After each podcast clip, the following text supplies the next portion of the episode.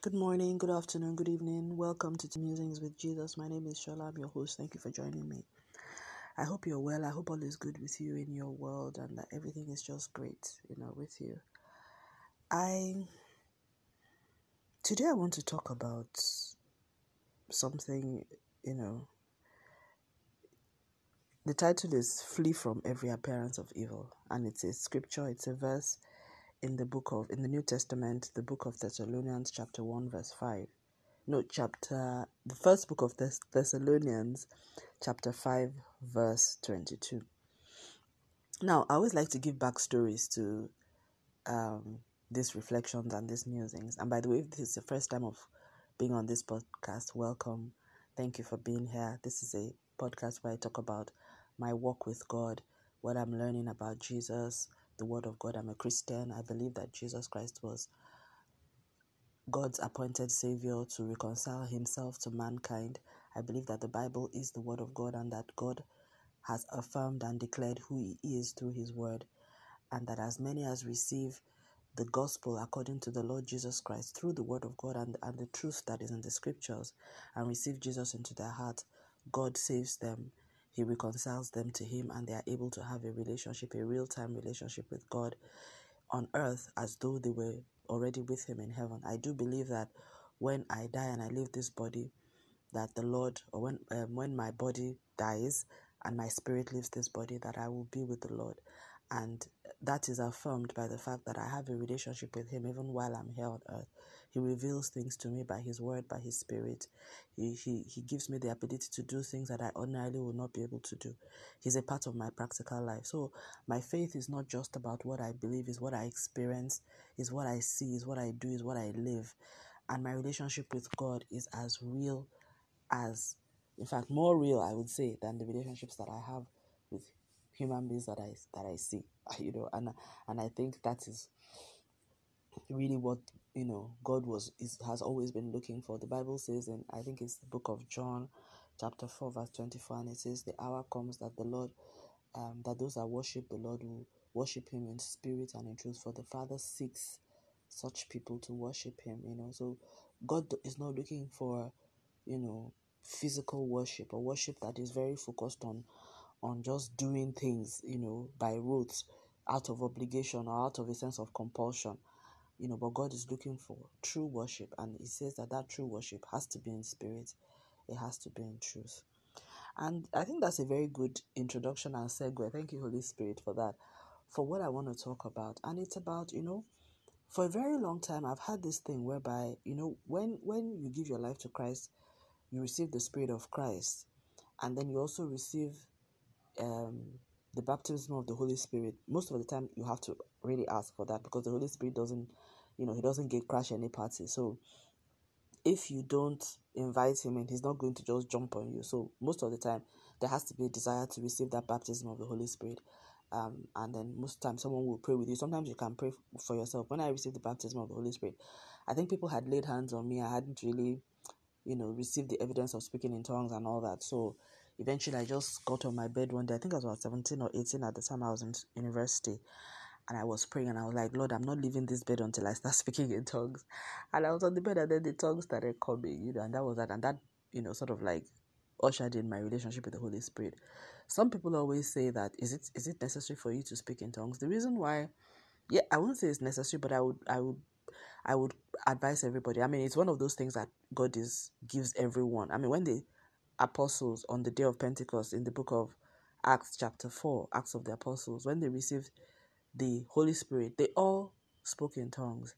So, uh, you know, the Bible does not tell us that some spoke, some did not speak. All said there was cloves of fire, tongues of fire on their head, and they all spoke with tongues, you know, some in languages that people could understand, foreign languages, some in languages of, you know, um, probably of tongues of angels as well, because the Bible tells us in First Corinthians 12 that tongues come with tongues of men and tongues of angels. So, the point is, for me, I think that, like, the reason why I can tell you the point at which I received the baptism of the Holy Spirit is because I have a a marker date, and that is the, when I started speaking in tongues.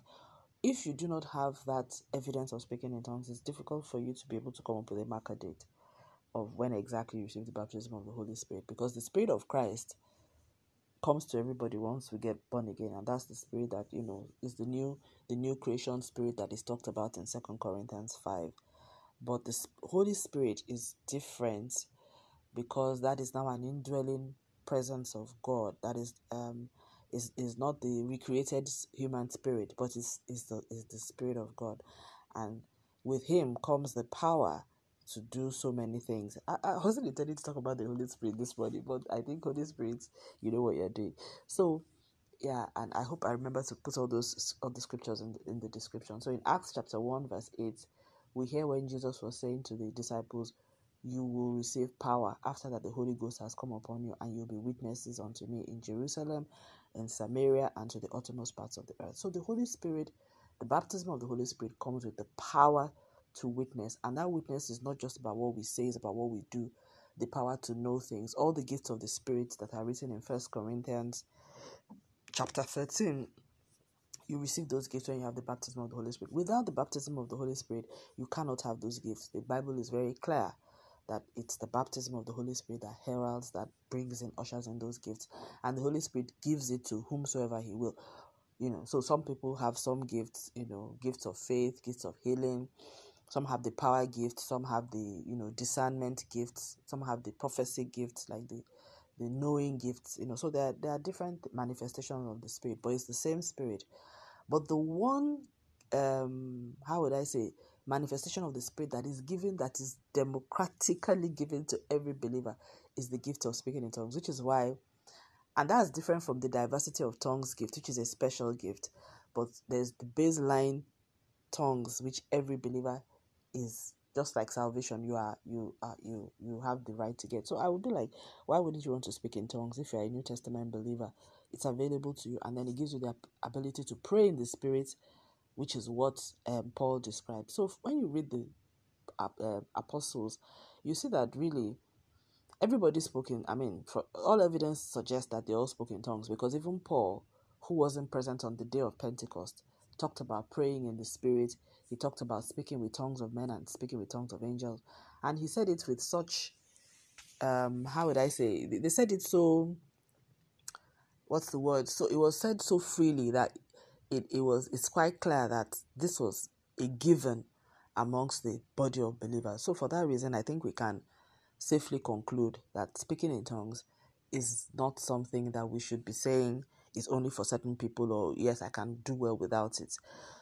I personally, I, I can't even imagine a life as a Christian on earth without being able to speak in tongues because sometimes you just need you can't pray. You know your your your mind is too busy. You don't even know what to pray about. And the bible describes this in the book of romans 8 verse 22 it says sometimes we don't know what to pray for as we eat but that the holy spirit helps our weaknesses and helps us to be able to pray with groanings you know with words that cannot be uttered. So i have found that that helps. Those times when you're in a situation, you just know that there is chaos, you don't know what to pray, just give it over to the Holy Spirit. Your mind is not involved anymore. You're just speaking, and the Holy Spirit helps out. And I must confess, I don't pray in tongues as much as I should. I've, I've said this in previous episodes before because and it's it's something that I think I need to have at least every, one day maybe five minutes of speaking in tongues because you just need to give your tongue over to the Holy Spirit for him to do what he needs to do and address things for you in your life and you know and things like that. I, I'm quite lazy about that because I have such a good relationship with God the father and I talk to him all the time, literally every day. I wake up, I'm talking to him. I, you know, we're just having conversations. He tells me things I write. So I'm very lazy about speaking in tongues, but I realize that I shouldn't be. I should continue with my strong relationship with him. I should also be speaking in tongues as well. So, Holy Spirit, I think everything we've just spoken about, that wasn't on the plan, but the Lord has done what he wants to do. So,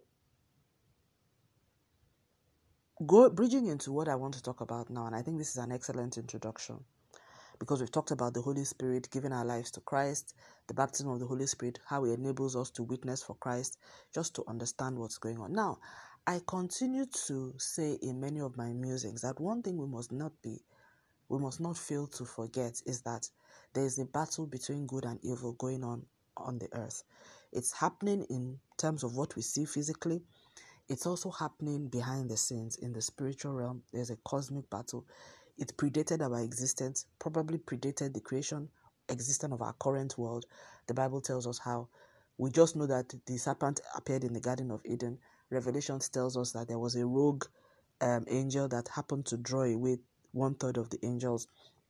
And we just see that since then, God has been on a quest to reconcile man to God and sent his Christ to come on that reconciliation and restoration journey, has instituted his church as a light in the world to chase away the darkness to hold it back.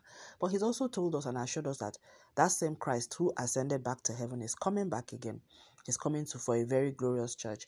He's going to take away, put away all of the evil, defeat evil, death, the devil, final judgment, final execution, final destruction, and then bring about a new heaven and, and a new earth.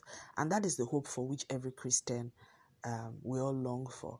I think one of the curious things that I find about the modern world is that we have become so invested, mainstream Christians have been so invest become so invested in things of the world that we are actually the ones delaying the return of Christ because we're not looking for it.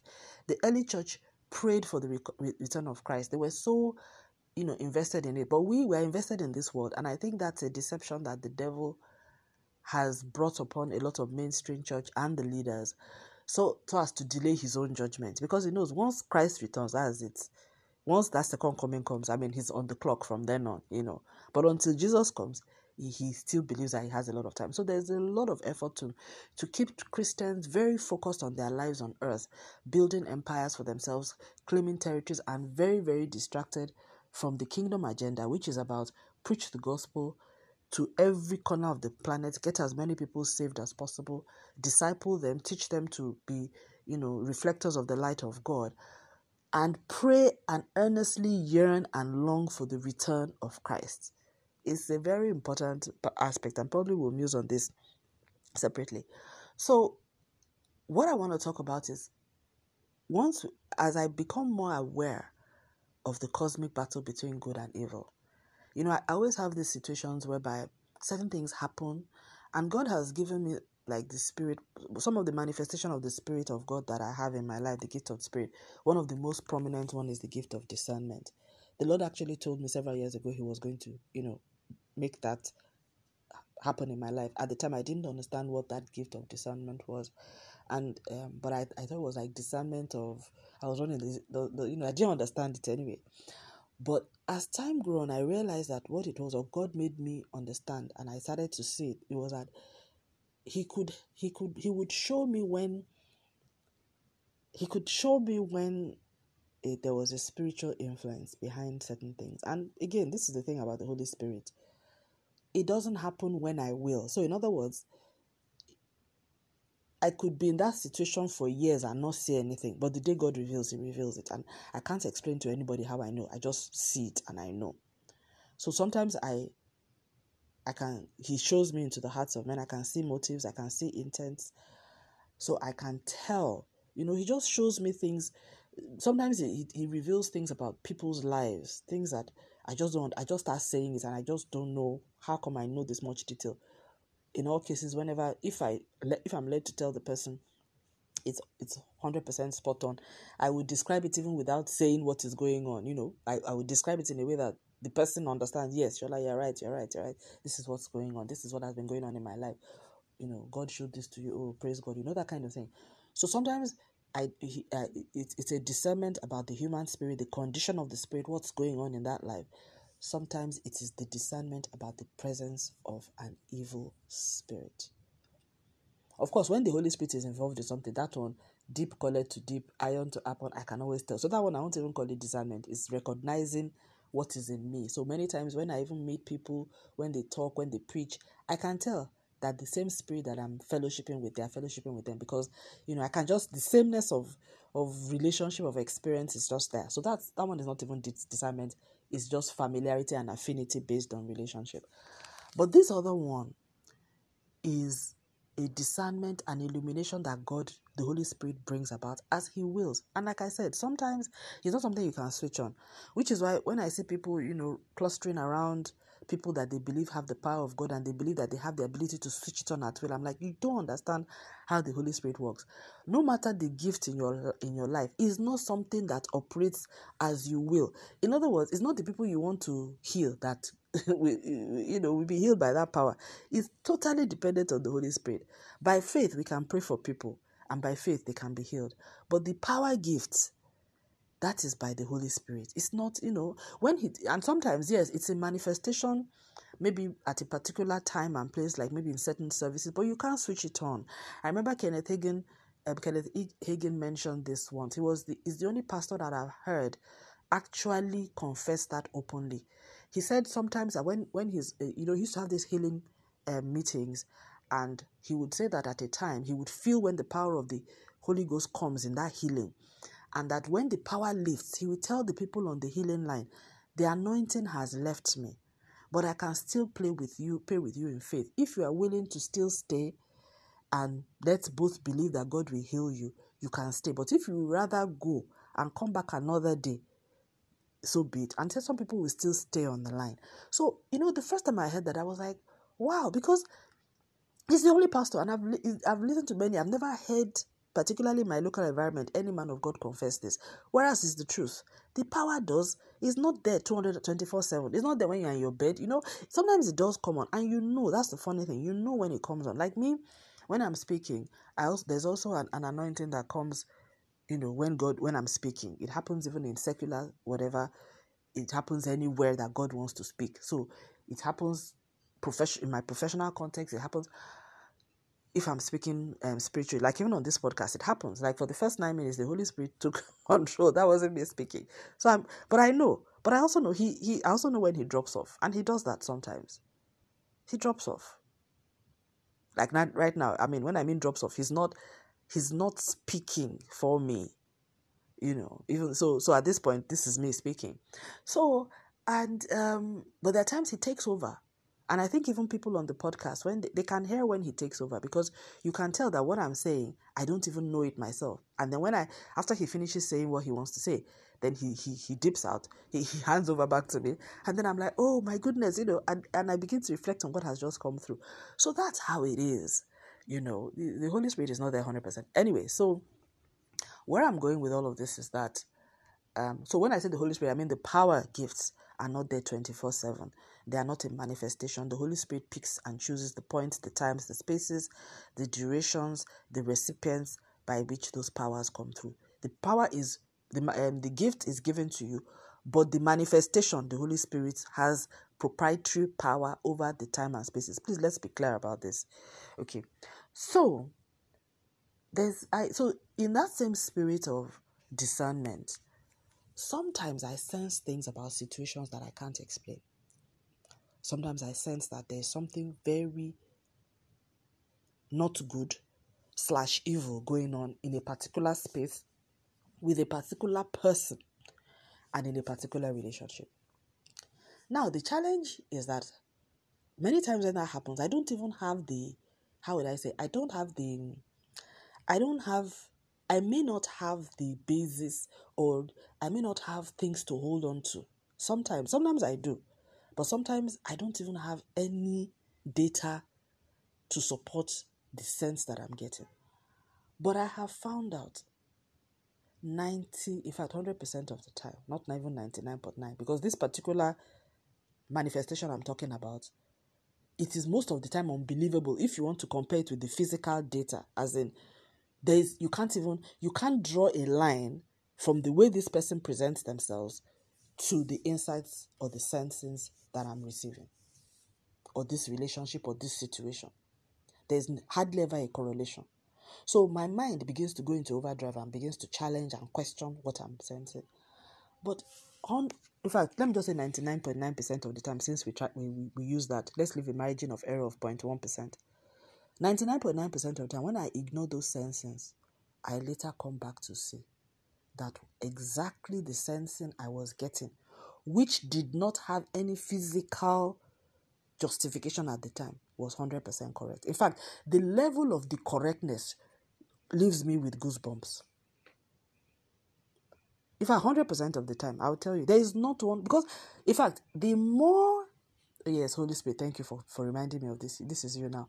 In fact, the more, the more strange, the more outlandish the sensing is to the physical impression that that person gives off, the more accurate that sensing is likely to be. Did you hear what I just said?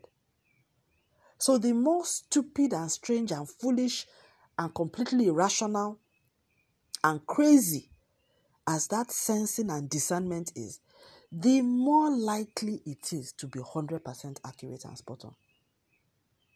I'm just realizing this as I'm because honestly, in fact, the ones that probably I would say that point one margin of error is is the ones that probably they are, you know, the two is a bit close. But when they are opposites, as in light and darkness, light and day, black and white, most of the time. So what does that tell you? That tells you that evil is completely masked and clothed in this earth. It never presents itself as evil. Just like the serpent presented himself as a friend and a confidant and somebody that can be a trusted advisor to Eve in the garden. The serpent will never show itself as a serpent when it comes. It will cloak itself. And that's what Jesus said. said even Satan is transformed as an angel, an angel of light. They will pretend to be your most, as in the most loving advocates the situation would look so friendly. If it's a new environment you're moving into, it will look so harmless, but it will be the most deadly situation you could ever have gotten yourself into. I have experienced this in environments, when I mean, you know, as in maybe a work environment, a, a, a country environment. I've experienced it with people, I've experienced it with situations, I've experienced it with relationships. So yesterday, and I'm, I'm like I said, I've, i if you listen to my last two or three musings, I've been having some experiences right now with a particular relationship that has turned out to be, hmm, oh my goodness. In fact, the mother, I don't pray that I will have any other reveal that will be more than this one because I don't think I can take it. I think this one, let's God, let just this one just be the worst. So, and of course, light and dark, but the sensing, clearing, and unmistakable. In this case, physical things also started happening. I had sensed it, then physical things started happening, and I, you know. But what it became clear to me, again, my mind still trying because of the closeness of the relationship, my mind still trying to validate what's going on that and challenge and question. Then the Holy Spirit just dropped this scripture in me, and this is where I'm going to bring it to a close now. This scripture in in First Thessalonians chapter five, verse twenty-two, where it says, "Do not extinguish the spirits." Hmm. Wow. I didn't realize this is what this verse is saying. This is really speaking to me. He says, verse 20, do not treat prophecies with contempt. That's what I've been doing by questioning the word of God. He said, but test all things. So good. I'm also, he says, you also test it. So it's, it's good for me to also test what I'm sensing. But he says, hold fast to what is good, but flee from every form of evil. So for me, now, these verses that I've read, read, verse 19 to 22, the application of it will differ for everybody based on your context, and it's the Holy Spirit that will give you understanding. But if I want to apply it to what I am going through now, it is telling me that I should not, the Holy Spirit is giving me sensing, is giving me intuition about things. I should not discourage Him by undermining the quality of the information He's giving to me. So, and I should not treat these words that are coming from him with contempt simply because it does not fit with the narrative that I have been living with. He says, But nevertheless, it is right for me to test all things. But in my testing, I need to be careful not to treat that which has been given to me by God with contempt. So I should hold fast to what is good, which is my relationship with God, my relationship with the Holy Spirit, and seeking to understand Him better and to receive His words with the reverence that it deserves. And in so doing, one thing I should do is I should flee from every appearance of, of evil. So this actually, this now tallies what the Holy Spirit was telling me. So what he was saying to me is that, okay, these words that senses are coming to you, your mind is going into overdrive and questioning and challenging. The word of God tells me that you don't need to validate that something is evil before you flee from it. in other words, the fact that it's beginning to look evil is enough for you to flee. Because if you stay and you think you are interrogating the physical thing, the, the devil will give you, if it turns out that it's, an, it's a truly evil situation, the devil will mask it even better so that it will not look that intuition that you had, it will make it, it will rubbish it to the point that you will now discard all of the um, caution that you had been given. And this has happened to me before. It has happened to me several times. In fact, that's where I disregarded and I despised simply because the narrative did not fit into the logic and the physical analysis of what I have seen on ground. But further down the line, I, I saw, in fact, and this is the thing anything that the Holy Spirit warns you about, the warning is like, is only showing you 1% of the, of the risk. That warning, I, I don't even understand why he's like that. It's like when he warned Adam and Eve that you should not eat from the fruit, the tree of the garden of Eve, of even for the day that you eat of it, you will surely die. That was all he said, though. He didn't tell them that. it's not that you just die. You will be, tra- your, you and your descendants for centuries and generations and millennials will be plagued with sickness and disease. You will you will sorrow all the days of your life. You will experience poverty, death, sorrow. You will cry. He didn't tell them all that. He just said you will surely die. So the impact of their sin, I think, was completely lost on them. And that's the way God, when He warns you, He doesn't tell you everything that will happen as the consequence of your disobedience. He will just leave it at a very high level. You will surely die or you'll be cursed, you know, like he told the children of Israel. Although though, with the children of Israel, he, he I think he spelled it out. So he had probably learned from the Garden of Eden experience. He spelled out the curses for them, what will happen to them if they sin. Of course, it didn't make much impact. They still went ahead and they sinned and they disobeyed. So, but that's how God is right now. He doesn't. So, with us in the New Testament, I, I think he has reverted to that Garden of Eden model. So, he doesn't spell out to you the consequences like he did with the Old Testament people. He will just tell you, don't do this. You had better not go there. What will happen if you go there? Eh, go now, then you will see. So, verse 22 says, I flee from every appearance of evil. Something you don't need to validate that it is evil. I don't need to validate. Once something begins to look evil, it is it is speak it is looking like they say it looks like a dog, is quacking like a dog. Let us call it a dog and treat it like a dog before we are sure. Before we now get more information that shows us that it's actually not a dog, it's a goose. So I'm in a situation where I've seen something that is looking like a dog, is quacking so seriously like a, an evil dog. My mind has been struggling to grasp the fact that it's actually a dog. But I think at this point, when I read this scripture, I said, Yes, Lord. It's not I, I don't need to confirm. Let me just flee from the appearance of evil. It's looking very evil. So that's the title of today's episode.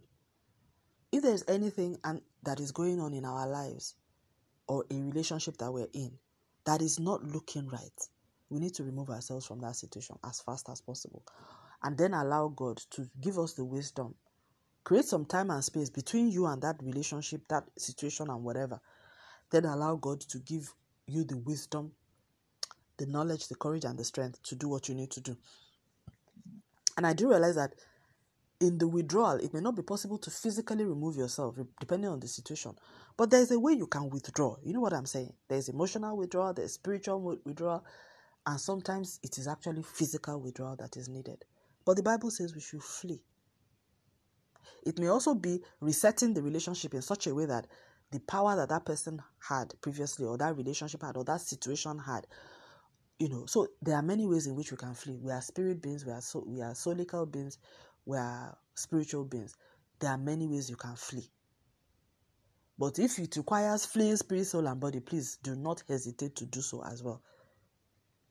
And i think eh, depending on the context of the evil if it's emotional evil flee from it. If it's spiritual evil flee spiritually.